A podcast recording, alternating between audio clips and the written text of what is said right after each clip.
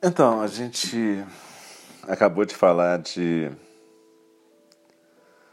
duas dimensões, né, do luto, né? A primeira é esse aspecto em que a gente vai usar os recursos dessas quatro moradas infinitas, cuidado amoroso, compaixão, alegria empática e equanimidade para nos fortalecermos e podermos suportar o luto, né?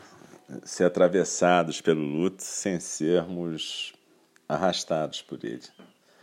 A segunda dimensão focaliza essa importância de, exatamente não ser arrastado. A gente vai usar meditação para isso, a gente vai usar alguns recursos para isso.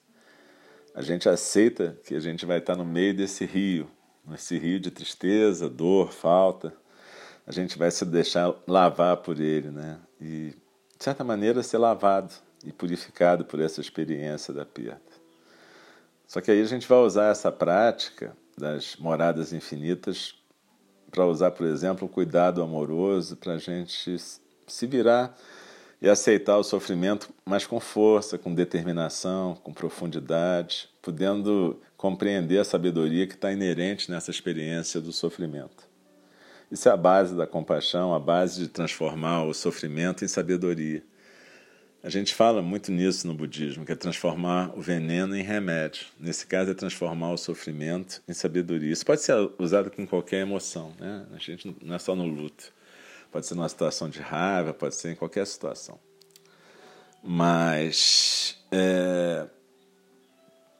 de novo, com as crianças é importante a gente eu não sei, eu, eu, nunca fiz meditação com criança de 10 e de 13 anos. Na verdade, é, tá, mentira, até já fiz numa escola primária, mas foi uma situação muito específica de apresentar uma prática de meditação para eles.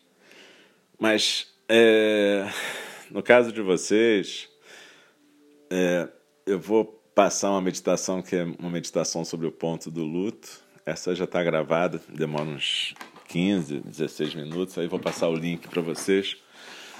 E aqui eu vou fa falar de, uma, de, um outro, de um outro tipo de prática, que é você usar afirmações para praticar, é você sentar para meditar e escolher uma frase que de certa maneira vai ajudar vocês a, a trabalharem com o tema do, do luto, né? trabalharem com a perda. É como se fosse um mantra, só que é uma frase. E aí você pode sentar, praticar um pouco de respiração consciente, que eu também vou passar a meditação básica para vocês, essa meditação de aprender a ficar quieto, em silêncio.